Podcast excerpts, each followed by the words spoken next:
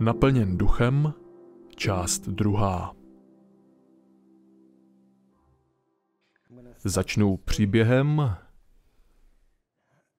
z Rumunska během revoluce v roce 1989 v prosinci. Lidé už měli dost komunismu a vyšli do ulic. Pro lidi tady v Kanadě a v Americe je snadné o tom mluvit, ale je to něco úplně jiného, když tam člověk byl. Lidé vyšli do ulic a řekli, že raději zemřou, než aby dál žili v komunismu, toužili po svobodě. Diktátor Čaučesku vydal rozkaz střílet do lidí.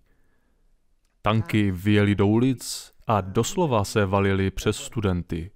Živé studenty přejeli je zaživa. Tisíce mrtvých. Mnoho lidí dostalo kulkou do hlavy. Můj tchán se vrátil domů tak, že se plazil mezi těly. Studenti, kteří protestovali na univerzitě, byli vyhazováni z okna ze čtvrtého, pátého, šestého, sedmého patra na beton. Neznám všechny podrobnosti, protože jsem to prožíval jen v jednom městě a v mnoha dalších probíhala revoluce třeba mnohem hůř.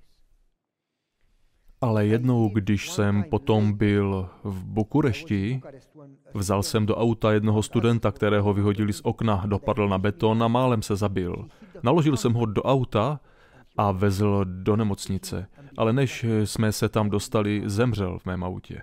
Hrozné. Nicméně zpět k revoluci. Když začala revoluce, lidé vyšli do ulic a proti ním na druhé straně stála armáda a policie. Začali střílet do demonstrantů.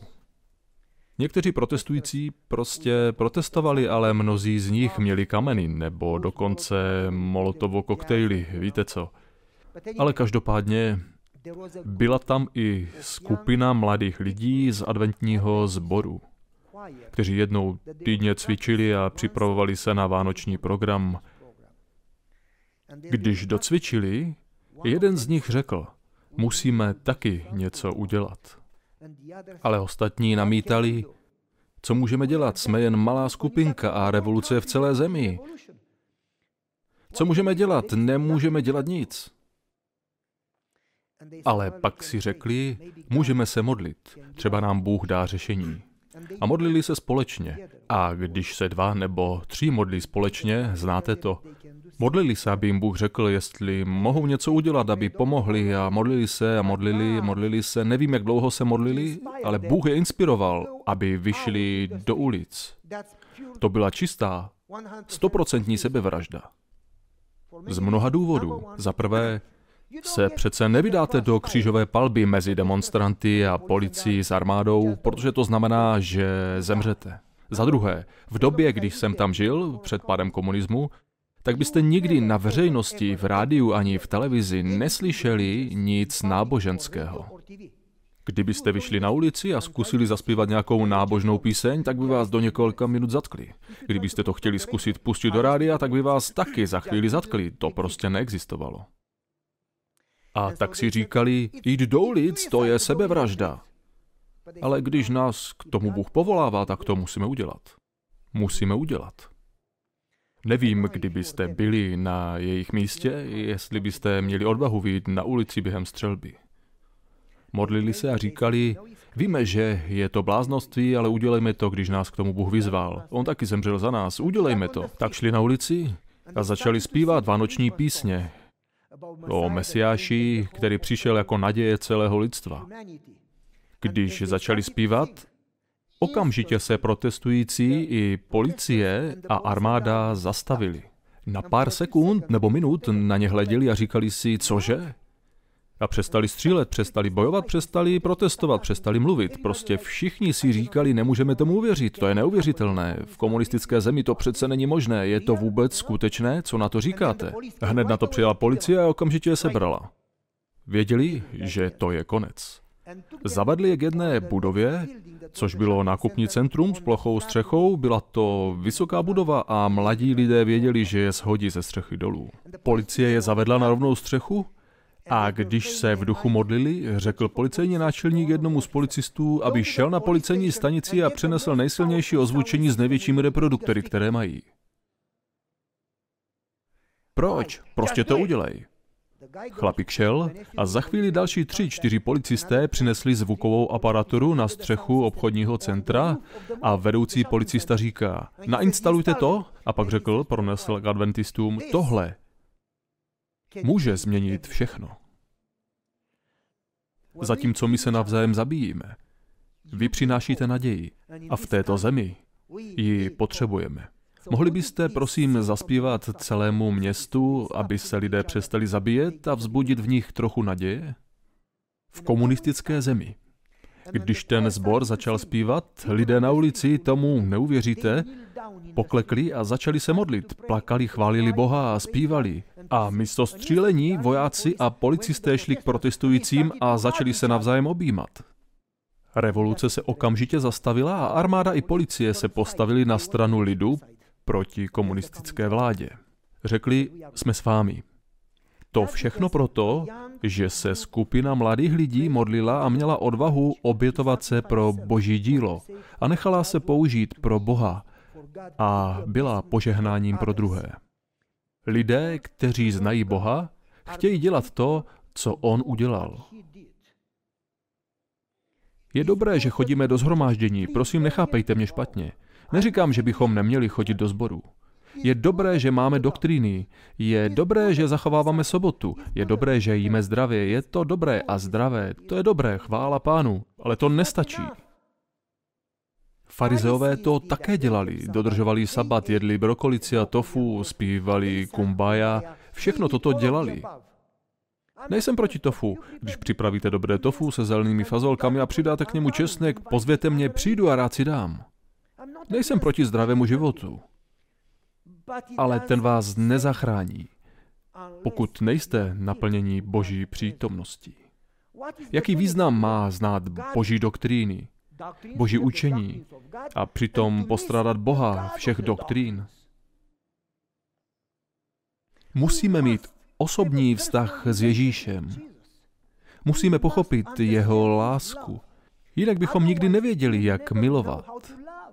Milujeme jen ty, kdo milují nás, milujeme své rodiny a to je vše. Nikdy nepochopíme, co láska skutečně znamená. Proto nemáme klid. Proto jako církev nemáme úspěch. Jsme dobří lidé, myslíme si, že milujeme Ježíše, ale musíme nejprve sami projít proměnou, abychom mohli o proměně vyprávět ostatním. Rozumíte mi? Zní to tvrdě, jestli se vám to nelíbí, už mě nezvěte.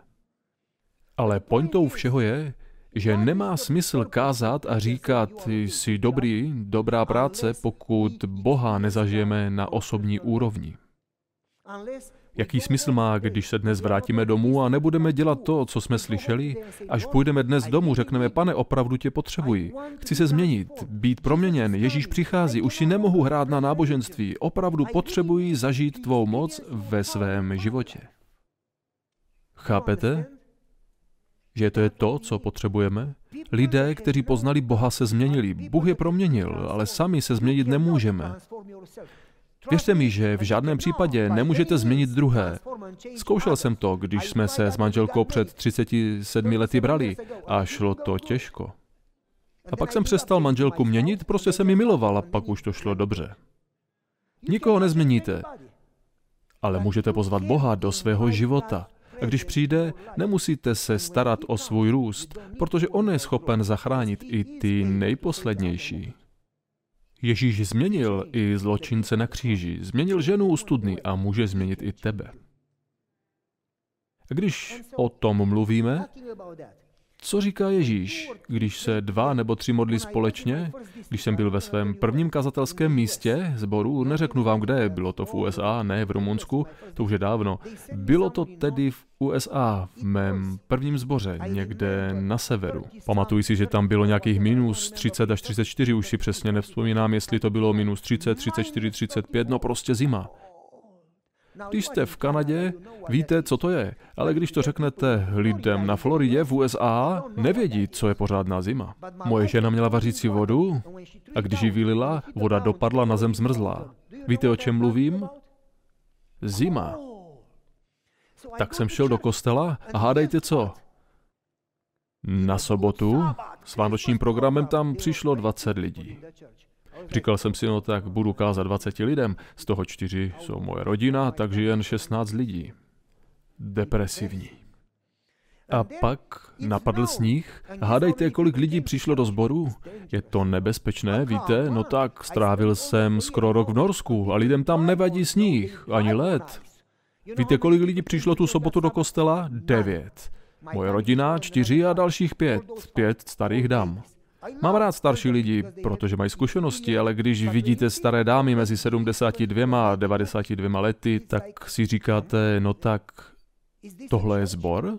Kážu pěti dámám a možná jsou úžasné. Možná milují Ježíše, ale je jich jen pět. Byl jsem tak sklíčený, že jsem si řekl, že dneska kázat nebudu.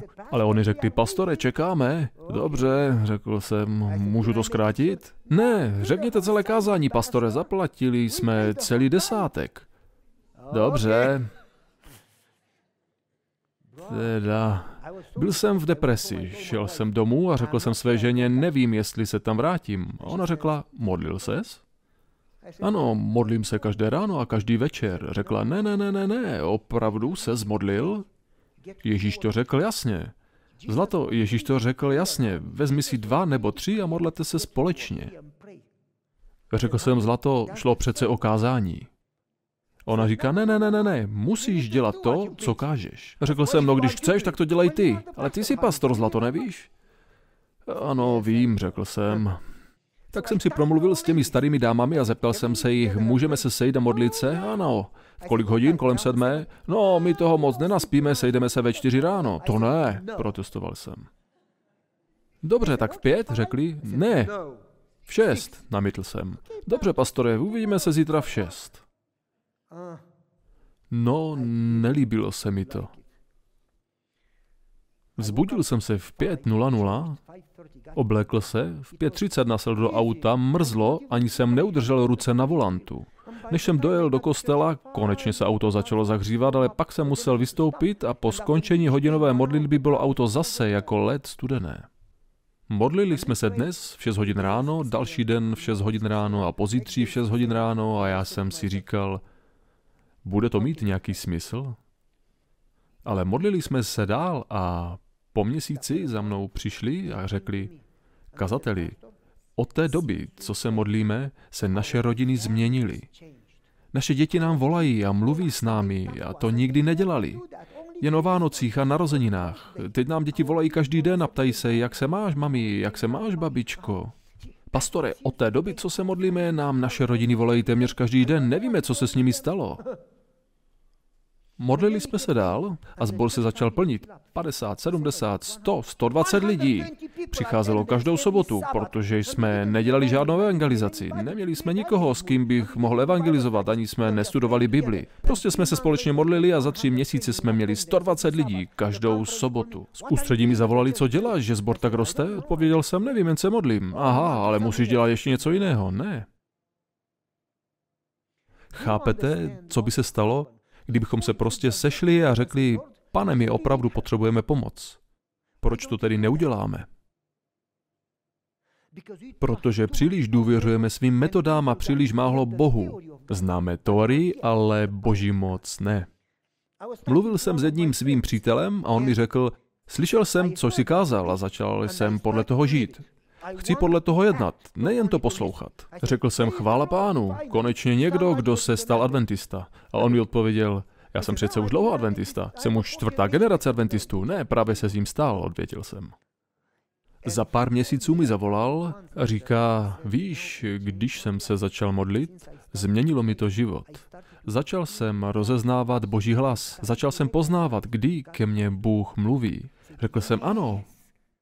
Bible říká, Moje ovce slyší můj hlas. Ve zjevení je psáno, říká se, kdo má uši, slyš, co praví duch.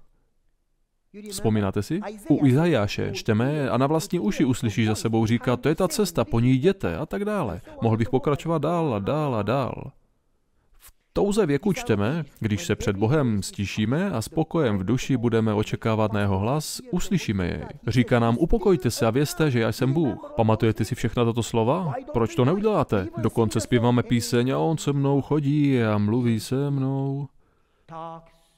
Opravdu? Ano, mluví, ale neposloucháme. Ptám se lidí, jak poznáte Boží hlas? Je to velmi jednoduché. Například moje žena a já, pravděpodobně jste to ode mě už slyšeli, Pořád spolu mluvíme, nikdy nejdu spát, aniž bych jí dal dobrou noc. Spíme každý jinak, ona usíná dřív, potřebuje 7-8 hodin, já spím v noci jen 3-4 hodiny, ale ona potřebuje hodně spánku. Manželka jí jednou denně, já jim desetkrát denně, mohl bych jíst i 20krát a nikdy nepřiberu ani kilo, vím, že to není fér, ale neřeším to. Tedy není mi to jedno, ale nemůžu s tím nic dělat, tak jsem stvořen, mám rychlý metabolismus. A tak musím jíst. A ona ví, že musím jíst a ví, že když nejím, tak se mi točí hlava, tak mi zavolá, řekne, Zlato, jak se máš? Dobře, a jak se máš ty? Dobře, mám tě ráda a já tě taky miluju, jedl si? Ne, nemám čas, mám schůzku. Řekne, běž si pro sandwich, dobře, miluju tě, zavolám ti za chvíli. Dobře, opravdu se najez, dobře, miluju tě, miluju tě, ahoj, ahoj. O minutu později jedl si? Ne, zavolám tě za chvíli. Dobře, vezmi si sandwich, dobře, miluju tě, ahoj. O minutu později jedl si? Ano, dobře, zavolám ti za čtyři hodiny. Ahoj. O čtyři hodiny později, ahoj, jedl jsi? Ne, vezmi si banán, dobře, zavolám ti zpátky, dobře, miluju tě, miluju tě. O čtyři hodiny později jedl jsi? Ne, nemám čas. Vezmi si jablko, dobře, Ahoj. Když jdu domů, projíždím mezi horami, ztrácím signál nebo jsem bez signálu. Na telefonu mám někdy jednu čárku, někdy žádnou. Ahoj. Banán. Miluji tě. Jak poznám, že je to moje žena? Mluvíme spolu stále. Už od dětství. A pak jsme spolu chodili. Jsme manželé 37 let, ale mluvili jsme spolu i předtím. Mluvili jsme spolu každý den, každé čtyři hodiny. A já znám její hlas. A ona říká stále to tež. Vím, co mi sdělí, protože je to vždycky to samé. Tak nějak to znám už na spaměť. Rozumíte mi? Bůh je stále stejný, Bůh se nemění. Tak, jak pracoval s Abrahamem, s Izákem, tak, jak pracoval s Josefem, tak, jak pracoval s Mojžíšem, tak pracuje i s vámi.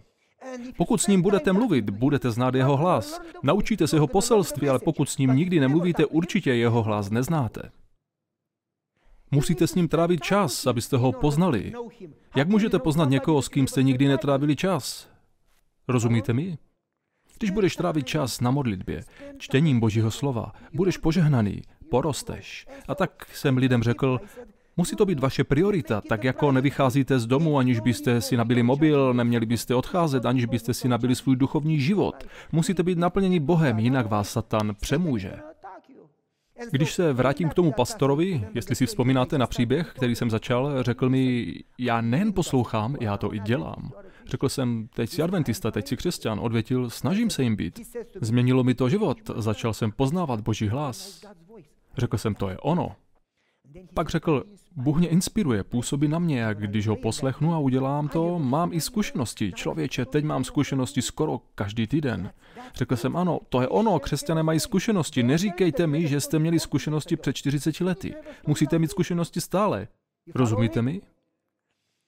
Říkám, řekni mi zkušenost, ne starou 50 let, když jsi byl pokřtěn, řekni mi zkušenost z minulého týdne.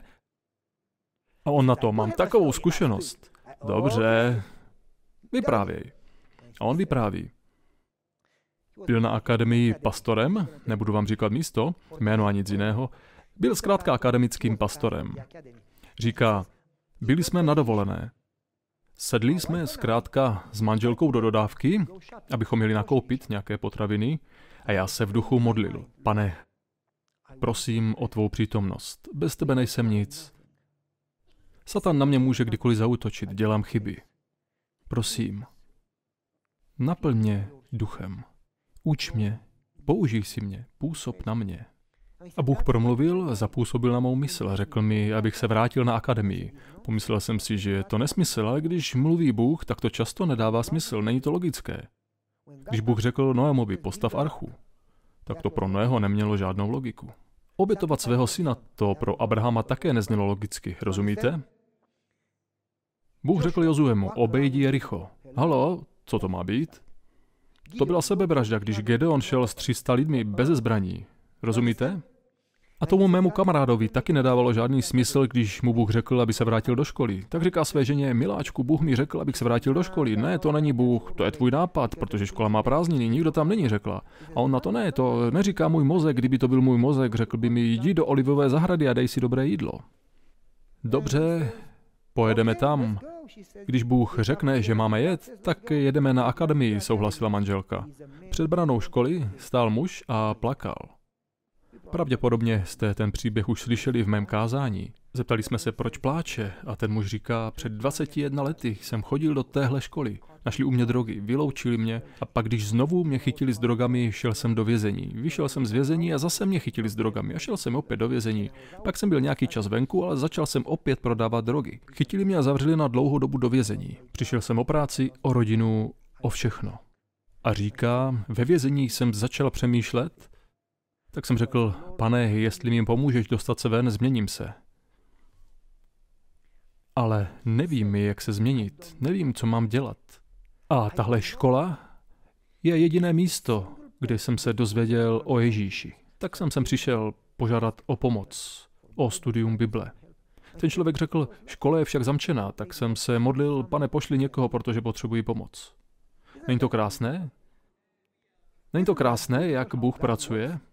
A pak se mě zeptal, co vy tady děláte? Odpověděl jsem, že mě poslal Bůh, abych mu pomohl. To je co?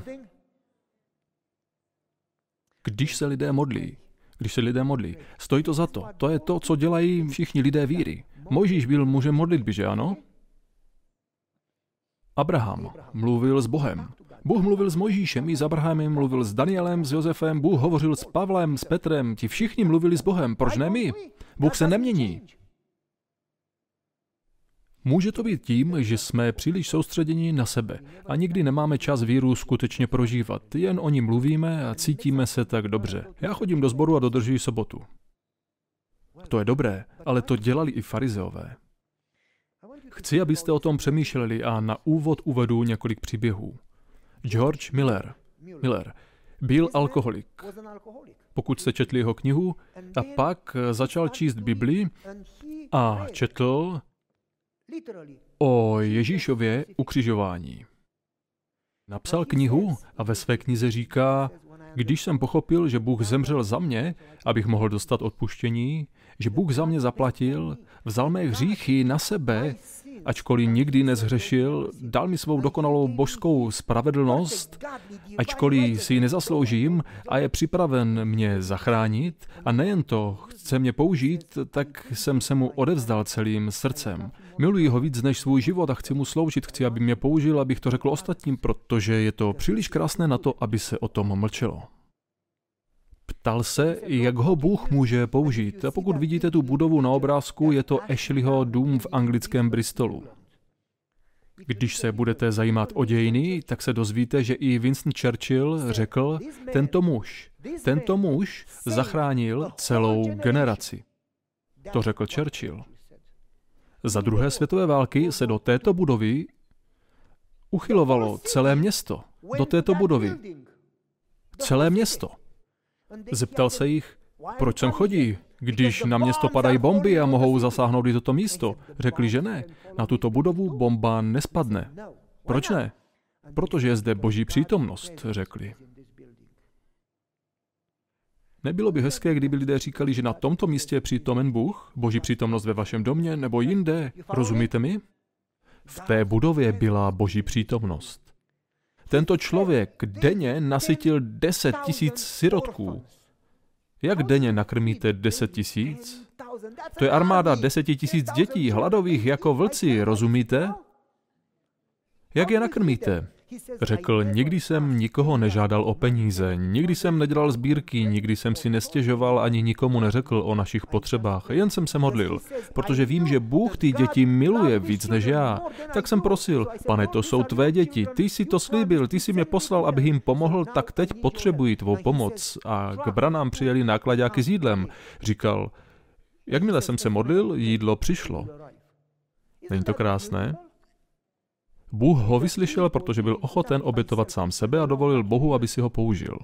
Měl pět přátel, kteří nebyli křesťané, nechtěli o Bohu ani slyšet. Ne, to je hloupost, ne, znáte to. Modlil se za ně a oni se ho zeptali, jak dlouho se budeš modlit, nemá to žádný smysl, dokud Bůh neodpoví, řekl. Nehodlám se vzdát, jsem rozhodnutý se modlit, dokud Bůh neodpoví. Modlil se 18 měsíců a první z nich se obrátil. A pak říká, že se modlil další tři roky a druhý se obrátil. Modlil se dalších 10 let a třetí se obrátil. Pak se nic nedělo a on se modlil 36 let a další dva, poslední dva se neobrátili. Říkali, můžeš se modlit až do smrti, nám je to jedno. Modlil se 36 let a modlil se dál a bylo mu 70 let a modlil se dál a bylo mu 90 let. Zemřel v 93 letech. Modlil se 73 let za své dva poslední přátele. Máte trpělivost modlit se za někoho 73 let? Nevím, jestli bych to dokázal. 73 let se modlil a zemřel. Po jeho smrti se na jeho pohřbu jeden obrátil a o čtyři měsíce později poslední. Až Ježíš přijde, on uvidí ty dva. Aha, tak moje modlitba přece zabrala. Po mé smrti, ale zabrala. Rozumíte? To jsou lidé, kteří mají spojení s Bohem. Říkal jsem vám o Fent Shuenové, která prodala svůj dům. Vzpomínáte si? Takže to můžeme přeskočit, máme málo času. Máme jen trochu času. Poslouchejte, to je působivé. Paní Hao Yangji je členkou největšího sboru v Číně. Začala s malou skupinkou lidí. Teď bych rád, abyste pochopili, že tady v Kanadě nebo ve Spojených státech i v Německu nebo kdekoliv jinde by vám nikdo nezabránil, abyste se modlili. Mám pravdu? Jestli se chcete modlit, tak můžete. V Číně, když se dozvědí, že se scházíte, můžete mít potíže. Věřící jsou pro následování, jejich zbor je zbořen, jejich tiskárny uzavřený, zbořený lidé se dostanou do vězení. Chytili vás s knihami, jdete do vězení, jste mučení, jste byti, není to jednoduché. Paní Hao Yangji řekla, že když vidí kříž, nemůže si pomoct a musí o něm všem říct. V lidských silách to nedokáže, musí v něm zůstávat a bez něj nemůže udělat nic. Ptali se, co je důvodem jejího úspěchu. Ona odpověděla, že jediným důvodem jejího úspěchu je duch svatý, společné setkávání a modlitby o moc ducha svatého. Co udělala? Začala se modlit od 4 do 6 hodin ráno s malou skupinou asi 10 lidí. Začalo se společně modlit 10 lidí každé ráno od 4 do 6 hodin. Myslíte, že je to snadné? Ne, není to snadné. Je to závazek a oběť vstávat třeba ve 3.30 a ve 4 se sejít. Ježíše musíte milovat víc než spánek, víte? Tak se scházeli každé ráno od 4 do 6 hodin a po nějaké době jich bylo 10, 20, 100, tisíc, nakonec 7 tisíc a stále se modlili, i když měli už 7 tisíc členů. Modlili se dál a řekli si, co kdybychom se modlili ještě za vyšší počet členů od 4 do 9 hodin. O 4 do 9 hodin ráno to je hodně, ale co když někteří z nás mají práci? Ona řekla toto. Sejdeme se a budeme se modlit a pokud musíte jít do práce, tiše odejděte a přijďte někdo jiný a někdo zase odejde a neustále se prostě budeme modlit. A modlilo se tam zhruba 150 lidí od 4 do 9 hodin. 150 lidí se modlilo od 4 do 9 hodin a dosáhli počtu 20 tisíc členů. Kromě toho založili dalších 380 sborů na 380 nových místech, kde dosud žádný sbor nebyl. Co kdyby každý člen církve založil 380 sborů? Dokážete to pochopit, kdyby se všichni členové církve na celém světě scházeli, modlili se a skrze moc Ducha Svatého, skrze Boží moc se dostali k lidem, kteří Ježíše neznají. Boží možnosti jsou neomezené, my ho limitujeme. Je mi líto, že musím říct tato slova, ale stejně je řeknu. Buď jsme příliš pohodlní, nebo příliš sobečtí. Milujeme sebe natolik, že nám nezbývá čas na druhé. Rozumíte? Proč se nemodlíme? Nic to nestojí. Proč nevystoupíme ze svého pohodlí a neřekneme, pane, potřebujeme pomoc. Máme přátele, máme rodiny, máme spolupracovníky, kteří tě neznají a potřebují být proměněni. Ježíš přichází. Jaký budeme mít z toho užitek, když ztratíme spasení? Pane, Prosím, vylí na nás svého ducha, potřebujeme být proměnění. Potřebujeme být oživení a mimochodem prosím, zachraň mého bližního. Rozumíte mi? Proč to neuděláme? Dovolte mi uvést další příklad. Působivý příklad.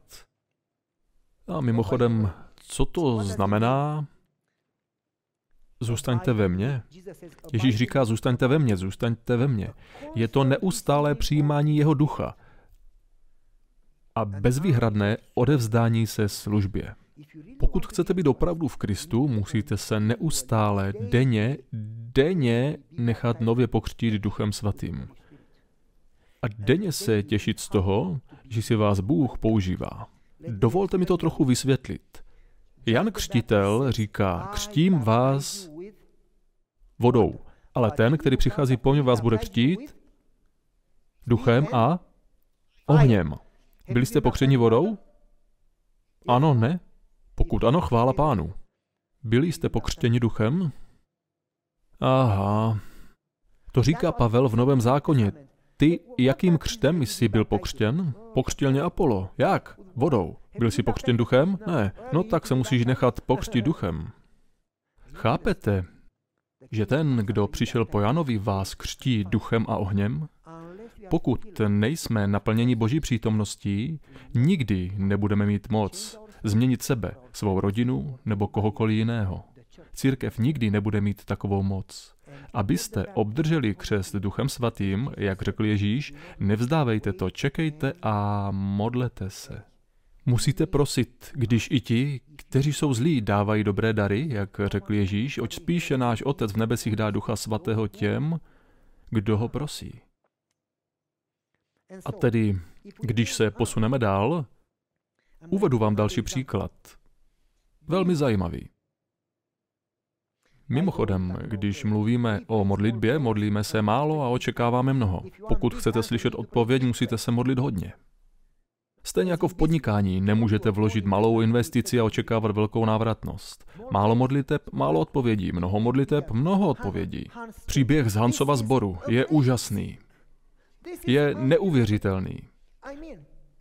V tomto sboře je skupina lidí, kteří mají příbuzné ve městě vzdáleném 150 mil. Jaké město je odsud vzdálené 150 mil? Jak daleko je Vancouver? 300 kilometrů? Nebo mil? 300 mil? To je hodně.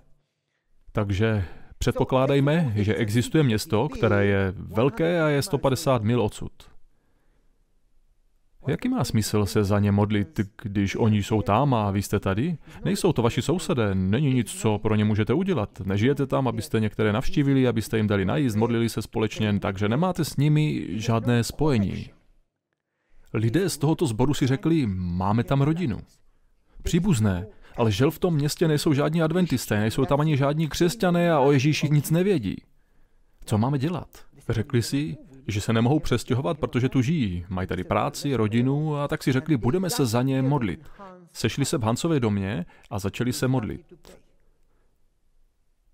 A modlili se a modlili jeden den, dva dny, tři dny, měsíc, dva měsíce a nic se nedělo. Jeden z modlitebníků řekl, no Bible říká, že se máme modlit dokud, tak se budeme modlit dál. Tak se modlili a asi čtyři měsíce nebo tak nějak. Jedna stará paní se nakonec nechala pokřtít, ale měla rakovinu v terminálním stádiu, ve čtvrtém stádiu s metastázemi. Umírala a oni si říkali, to je odpověď od Boha? Bůh mohl přece pokřtít někoho mladého, kdo by mohl evangelizovat, dávat biblické hodiny, ale tato paní je stará a má rakovinu. Jaký to má smysl, vždyť zítra umře. Ale jeden člověk řekl, víte co, nemůžeme pochopit boží moudrost. Boží plány jsou daleko od našich záměrů. Důvěřujme Bohu a modleme se dál. Stále se modlili, ale pak si řekli, sestra z našeho sboru onemocněla a je upoutaná na lůžko. Nemůže mluvit ani chodit, je to naše sestra, musíme se o ní postarat. Tak zavolali její sousedce. Dobrý den, ano, vy jste sousedka paní? Ano, potřebujeme někoho, kdo by se o ní postaral. Hmm, nemám čas. Zaplatíme vám. Kolik mi zaplatíte? 20 dolarů za hodinu. Dobře, to zní dobře. Co mám dělat? Chceme, abyste chodila nakupovat, vařila, krmila ji, sprchovala, uklízela dům, zkrátka starala se o ní. Dobře, 20 dolarů na hodinu? Ano. Mám si zapisovat čas? Ano. A hlásit vám to? Ano. Mimochodem, musíte udělat ještě něco. Co? Číst Bibli. No já Bibli nevěřím.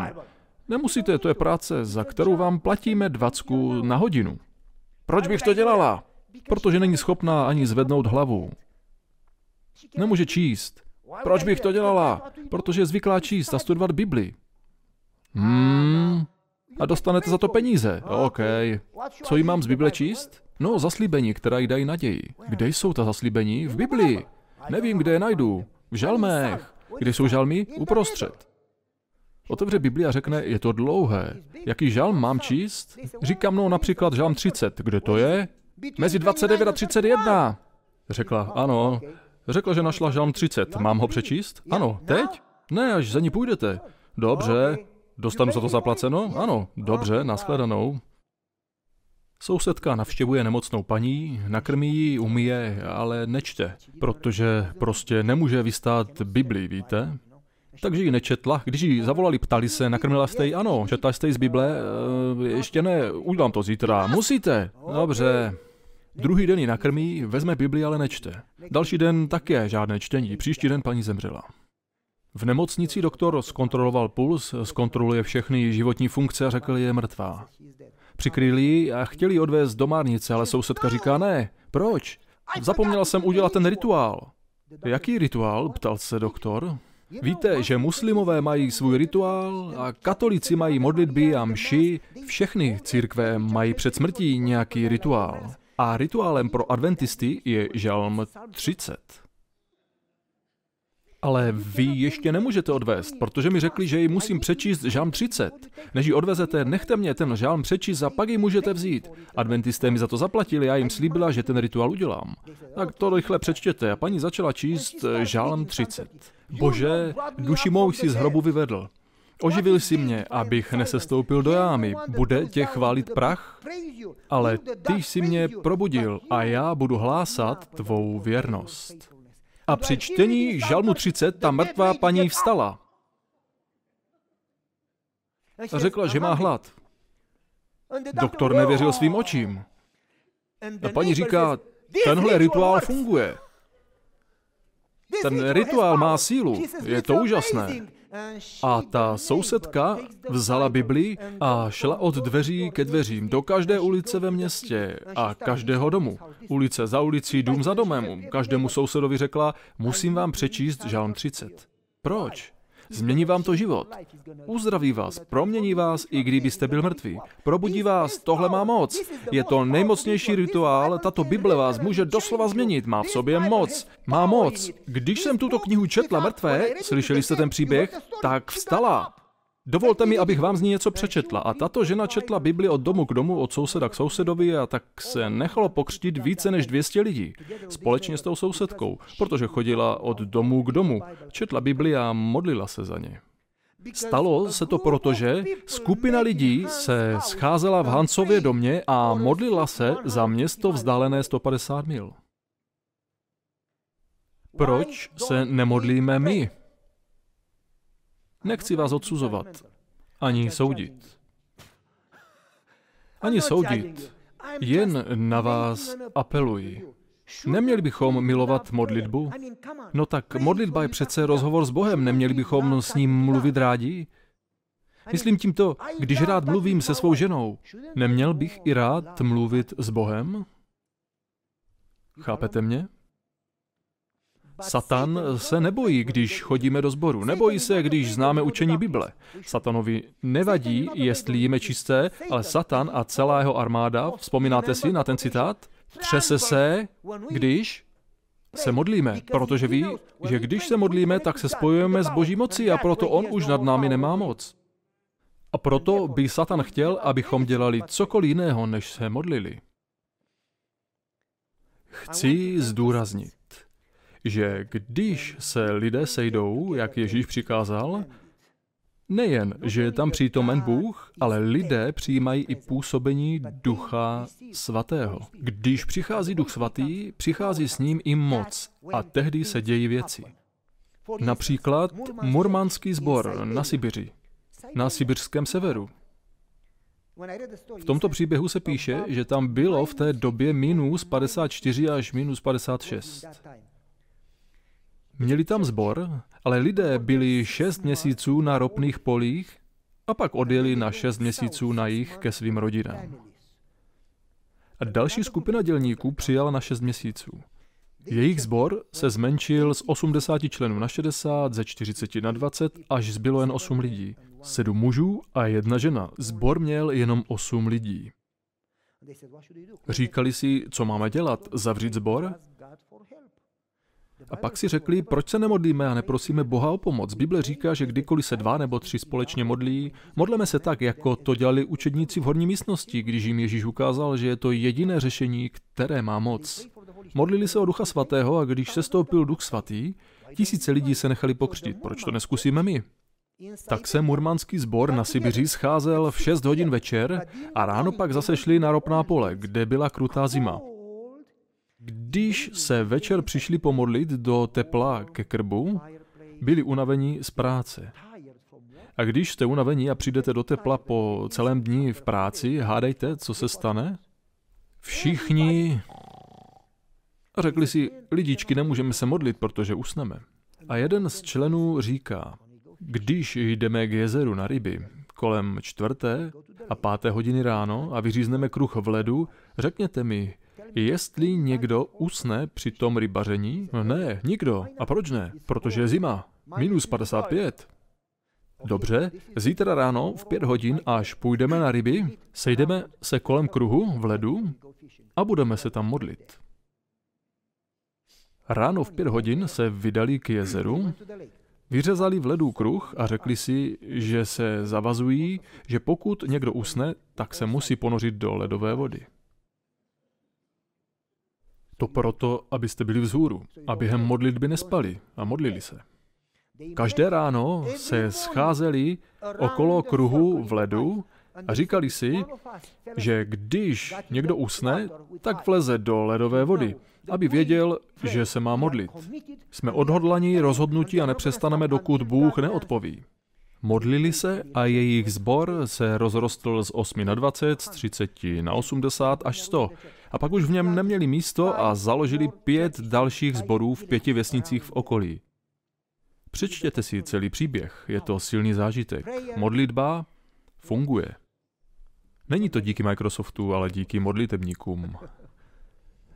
A tak nebudu mluvit o Microsoftu, takže trochu pokročím, protože už nemáme čas. Ani nevím, kolik zbývá času do konce. Aha, tak to nemám moc času, trochu zrychlím. Pojďme si to projít. Mimochodem, v Mongolsku bylo 20 tisíc šamanů. Víte, co jsou šamani? Jsou to uctívači satana. Hovoří z duchy, tváří v tvář. Jsou to guru, kteří mluví se satanem a pak lidem říkají, co mají dělat. 20 tisíc šamanů a malá skupina lidí se za ně začala modlit a 50 šamanů se nechalo pokřtít. Opustili uctívání satana a přešli k uctívání Boha. Je něco tak mocné jako modlitba? Je mocná.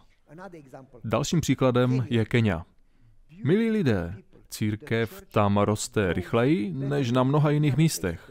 Církev v Brazílii také roste. Nicméně v hlavním městě Nairobi církev nerostla. Protože v Nairobi je 11 milionů lidí, je to hlavní město. A všechny obchody, které se uzavírají v celé zemi, se konají v hlavním městě. Lidé tam mají dvě nebo tři zaměstnání a jsou tak zaneprázdnění prací, že nemají čas na návštěvu zboru. Takže církev roste na venkově, ale neroste v hlavním městě. Proto se sešla skupina pastorů a řekli si, co můžeme udělat? Ježíš přece zaslíbil, kdykoliv se sejdou dva nebo tři. A tak se každý večer sešli a modlili se, asi půl hodiny. Po dobu jednoho měsíce, pak dva měsíce, tři měsíce, jak dlouho bychom se měli modlit? Připomněli si, co říká Ellen Whiteová, že modlitba je dýchání duše. Zeptám se vás, jak dlouho potřebujete dýchat? Jen dva měsíce? Ne, ne. Tak dlouho, jak budete chtít být naživu. Přestaňte dýchat a za chvíli budete mrtví, věřte mi. Duchovně. Když se přestanete duchovně spojovat s Bohem, jste duchovně mrtví. Řekli si, Bible říká, že se máme modlit bez přestání. Takže se budeme modlit dál, nebudeme z modlitby dělat událost, ale životní styl. Budeme se prostě modlit a prosit Boha, aby církev v Nairobi rostla. A tak se modlili dva a tři měsíce, říkali, nevadí, nám to nepřestaneme. Po několika měsících jim zavolal jeden pastor z jiné denominace a říká, dnes jsem zjistil, že sobota není neděle, ale sobota, to jsem nikdy nevěděl. A pak jsem si vygooglil, že jste jediná církev, která dodržuje světí sobotu. Prosím, pošlete mi nějaké biblické studie, potřebuji si to prostudovat. Poslali mu biblické materiály a on se nechal pokřtít. A šel do dvou svých zborů, mluvil s nimi a mnoho z jejich členů se nechalo pokřtít. Ale o šest měsíců později se všichni pastoři z Nairobi, 11 milionového města, všichni pastoři z dvou tisíc církví, to je zhruba 2000 kazatelů, sešlo, sešli se dohromady, aby se podělili o své zkušenosti. Tento pastor z jiné denominace se právě nechal pokřtít. Pořídil 2000 kopií biblických pravd a každému pastorovi dal jednu. Chci se s vámi podělit o něco, co změnilo můj život, prohlašoval. Podělil se s nimi o svůj příběh a každému z nich dal biblickou studii. Asi přes 100, nepamatuji si přesně to číslo, je to téměř 200, 150, 160, 190 nebo kolik. No prostě přes 100 neadventistických pastorů se nechalo pokřtít. A šli do svých církví, chcete, abych pokračoval v příběhu? Nebo jste pochopili? Neexistuje žádná hranice. Neexistuje žádná hranice toho, co Bůh může udělat. Proč to neděláme my? Zeptal jsem se skupinu pastorů, neřeknu vám v jaké zemi. Mluvil jsem s nimi a zeptal jsem se, řekněte mi, proč se nemodlíme. Byli dojatí. A někteří z nich měli slzy v očích a jeden z nich zvedl ruku, nemůžu vám říct zemi, jméno nic. A on řekl, pastore, budu upřímný, už se skoro nemodlím. Skoro vůbec. A modlím se jen z povinnosti. Důvodu, proč se nemodlím, je víc, ale jeden z nich je, že se bojím. Řekl jsem co? Řekl, bojím se, že když se budu modlit, budu se muset změnit. A na to ještě nejsem připraven. A řekl, Bůh převezme vedení mého života a já se budu muset všeho vzdát. A Bůh může udělat nebo říct něco, co mi nebude příjemné, jako když řekl Abrahamovi, aby se přestěhoval. Bůh to může udělat a já si nejsem jistý, zda jsem připraven udělat cokoliv, co řekne. Nevypovídá to o něčem? Myslím, že ten člověk byl upřímný a domnívám se, že jsme na tom podobně. Bojíme se toho, co by Bůh mohl udělat. Jsem na to připraven, budu v pořádku. V podstatě se bojíme důvěřovat Bohu. A On za vás dal svého syna. Miluje tě víc než ty sám sebe. Měli bychom mu věřit víc než sobě. Mám pravdu? Máme strach. Proč? Protože ho neznáme. Proč? Protože s ním netrávíte čas a nedíváme se na kříž. Protože když se podíváte na kříž a poznáte ho, budete mu věřit víc než sobě. A tedy poslechněte si, co je psáno. Probuzení pravé zbožnosti je největší a nejnaléhavější ze všech ostatních potřeb, které máme. Bylo o ní mnoho, mnoho, mnoho, mnoho, mnoho napsáno, ale málo kdy najdeme tolik superlativů pohromadě. Největší, nejnaléhavější ze všeho by měla být naše touha po probuzení, rozumíte? V podstatě chce pisatel zdůraznit, jak je to důležité. Usilovat o probuzení by mělo být naší největší snahou, doslova prioritou. Náš otec je ochoten dát Ducha Svatého těm, kdo o to prosí, víc než my jsme ochotni dávat dary svým dětem, ale je naším úkolem, abychom vyznáním, pokáním, vzpomínáte si na učedníky, pamatujete si na ty kroky, pokořili se, vzpomínáte si, vyznali se, pokořili se, pamatujete, modlili se, vzpomínáte, připomeňme si to znovu. Kdybychom se pokořili, vyznali a modlili, rozumíte? Probuzení je třeba očekávat jen jako odpověď na modlitbu. Ne mocí, ani silou, ale mým duchem, říká pán. Vylití ducha ve dnech apoštolů bylo prvním deštěm a jeho výsledky byly slavné, ale pozdní déšť bude hojnější. Pamatujte, že učedníci neměli žádnou moc. Ježíši, nevíme, jak to děláš, protože my se snažíme zbavovat lidi démonů, ale marně. Snažíme se uzdravovat nemocné, ale nejde to. Jak to děláš? A Ježíš odpověděl modlitbou a postem. Mimochodem, víte, co znamená půst? Víte? Lidé si myslí, že se postíme, aby Bůh vyslyšel nás. Ne, postíte se, abyste slyšeli Boží hlas. Nepostíte se proto, abyste Boha změnili, abyste ho přesvědčili, aby vás poslouchal. Postíte se proto, abyste byli citliví na Boží hlas. Abyste se změnili a naslouchali mu. Půst často používáme k tomu, abychom Boha zmanipulovali, aby nám dal, o co prosíme. Půst však je, když uděláte, o co vás žádá, rozumíte? Učedníci to pochopili a společně se modlili. A protože se společně modlili a pokořili se, to si zapamatujte, činili pokání, sjednotili se a společně se modlili o Ducha Svatého. Proto dostali Ducha Svatého, dostali, obdrželi jeho moc a pak měli úspěch. Byli tisíce pokřtěných a ti obrátili svět z hůru nohama. Tohle se stalo. Obdrželi první jarní déšť, ale pozdní déšť bude ještě hojnější. A i nám dnes, stejně jako prvním učedníkům, patří zaslíbení Ducha Svatého. Tak jako oni dostali Ducha Svatého, musíme získat Ducha Svatého i my. V příští prezentaci vám řeknu trochu víc, budete překvapeni. Ale každopádně, Kristus slíbil dar Ducha Svatého své církvi. Tento slib nám patří stejně jako prvním učedníkům. Letnice byly projevem Ducha Svatého z jeho mocí. Vylití ducha přijde znovu. Tatáž sila se projeví ve větší míře a uzavře celé dílo. Není to projevem velké moci a uvede Boží království.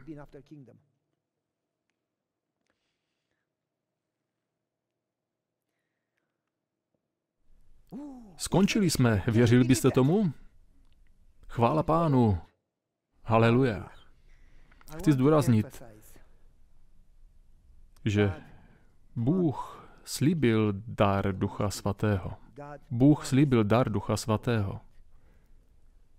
Konkrétně si vzpomínám, a pravděpodobně jste mě slyšeli, jak jsem ten příběh vyprávěl.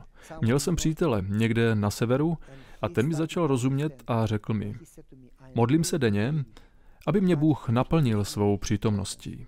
Modlím se každé ráno. Trávím čas na modlitbě a říkám, pane, nechci bez tebe vykročit sám. Nejsem nic. Potřebuji tě. Jako se zpívá v té písni Potřebuji tě.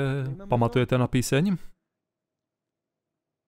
Potřebuji tě každou hodinu. Potřebuji tě, potřebuji tě, potřebuji tě, potřebuji tě. Bez tebe nejsem nic. Bez tebe je chaos v mém srdci, v mé rodině, v mé církvi. Bez tebe nejsem nic. Nebo jiná píseň. Přijď do mého srdce, přijď do mého srdce, přijď dnes. Zůstaň tu.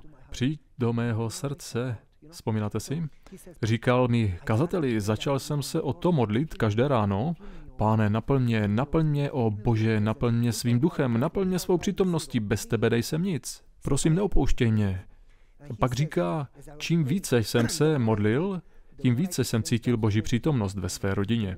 Čím více jsem se modlil, tím více jsem cítil Boží přítomnost ve svém životě. Čím více jsem se modlil, tím více jsem viděl, že mě mé děti poslouchají lépe než dříve. Čím více jsem se modlil, tím více si mě Bůh používal. A pokračuje, můj život se změnil, byl jsem adventistou celý život, ale můj život se až teď konečně změnil. Cítil jsem, že Bůh působí v mém životě. Když jsem se jeden den nemodlil a byl jsem příliš zaneprázdněn, cítil jsem, že to nemůžu ve zdraví přežít. Cítil jsem, že to bude katastrofa.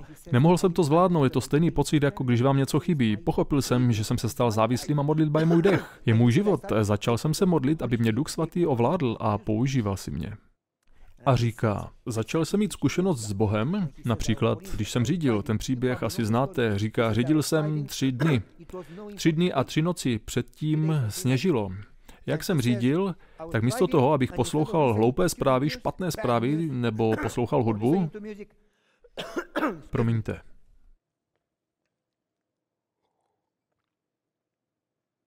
Místo toho, abych poslouchal, modlil jsem se. Pane, naplň mě dnes, naplň mě svým duchem, použij si mě dnes, chci slyšet tvůj hlas. Chci s tebou mluvit. Kamkoliv půjdu, když budu v práci, pomoz mi, požehnej mé práci, aby lidé viděli můj charakter, aby viděli můj soucit, aby ve mně viděli Ježíše. Chci být laskavý, chci projevovat lásku, tak se modlil. A Bůh ke mně promluvil a řekl, podívej se doprava. Tak jsem se podíval doprava, řekl jsem své ženě, nebudu říkat její jméno, miláčku, na poli je hrbol. A ona na to, na celém poli jsou hrbolí, miláčku. Ne, ne, ne, tady je hrbol, který není normální, je to bílé, je to daleko. A ona říká, pole je bílé, protože sněží zlato. Ne, Bůh mi řekl, abych se podíval doprava. A ona říká, to jsou jen tvé představy. Přijel zákaz odbočení, otočil se na dálnici, vrátil se k předchozímu výjezdu, znovu se otočil, jel pomalu a díval se doprava. Dost daleko v poli uviděl hrbol. Zastavil auto na krajnici, brodil se sněhem a když přišel k hrbolu, uviděl starce. Stařec měl šedé vlasy, bílý hábit, upadl do sněhu a byl celý zasněžený. A ten muž měl kolem zápěstí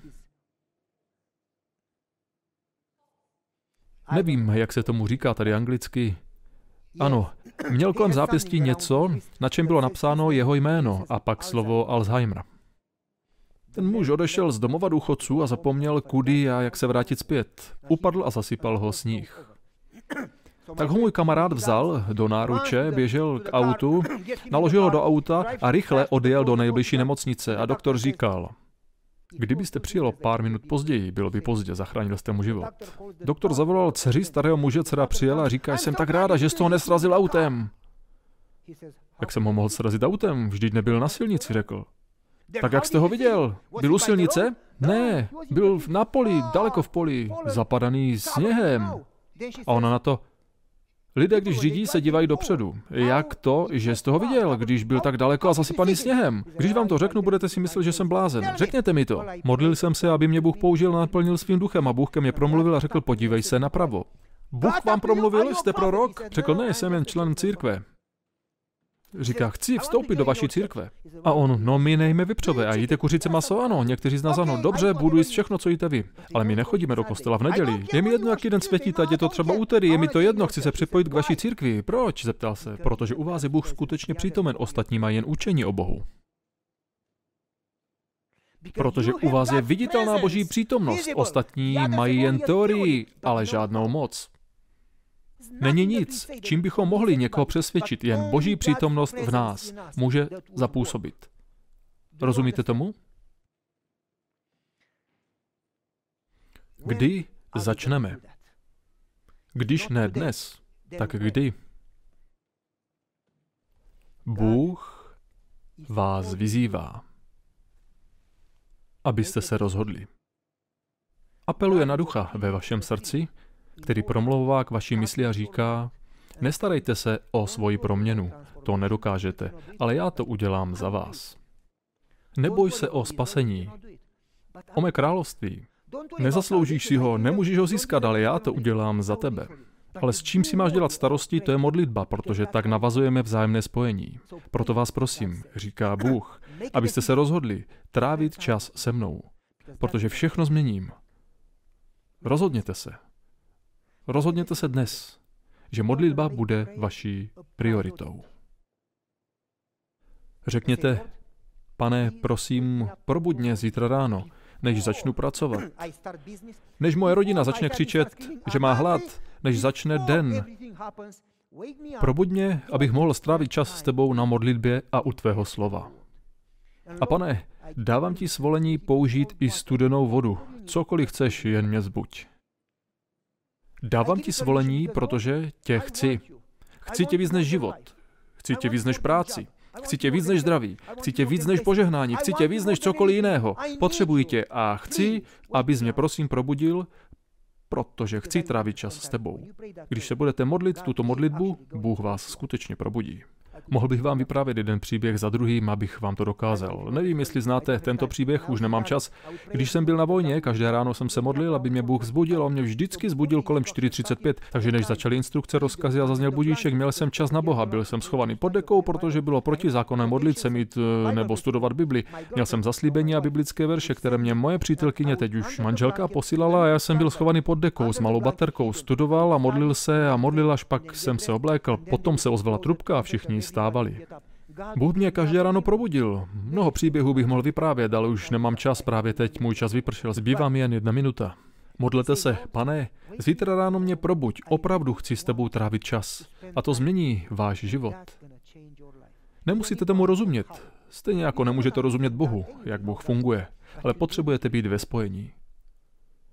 Uděláte takové rozhodnutí?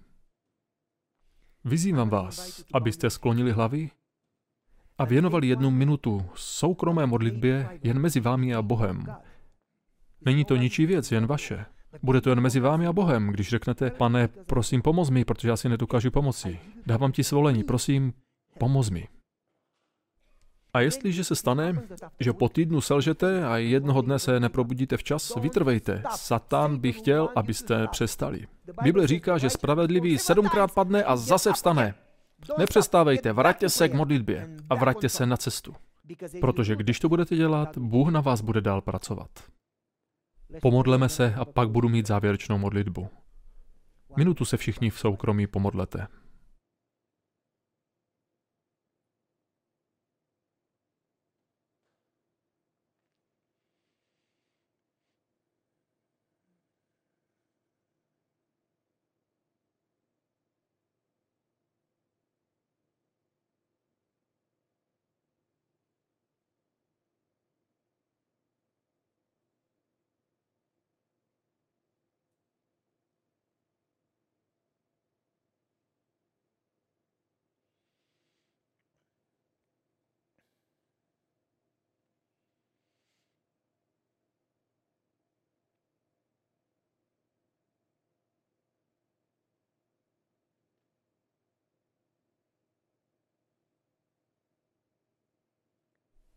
Amen.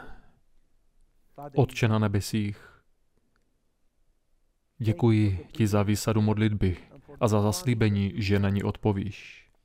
Odpovíš ve svém čase a svým způsobem, ale lépe, než si dokážeme představit. Otče, ty znáš každého člověka, znáš každé srdce, znáš každou modlitbu, znáš každou mysl. Prosím, odpověz na ně podle své milosti. Ne podle našich zásluh, ale podle své lásky a podle Ježíšových zásluh. V jeho jménu odpověz a pomoz každému z nás. Abychom se k tobě každý den přibližovali. Abychom tě poznávali. Naplňovali se tvou přítomností, proměňovali se.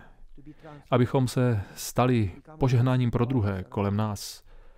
A byli připraveni na Ježíšův brzký příchod. Doplň naši modlitbu, protože ty přesně víš, co potřebujeme.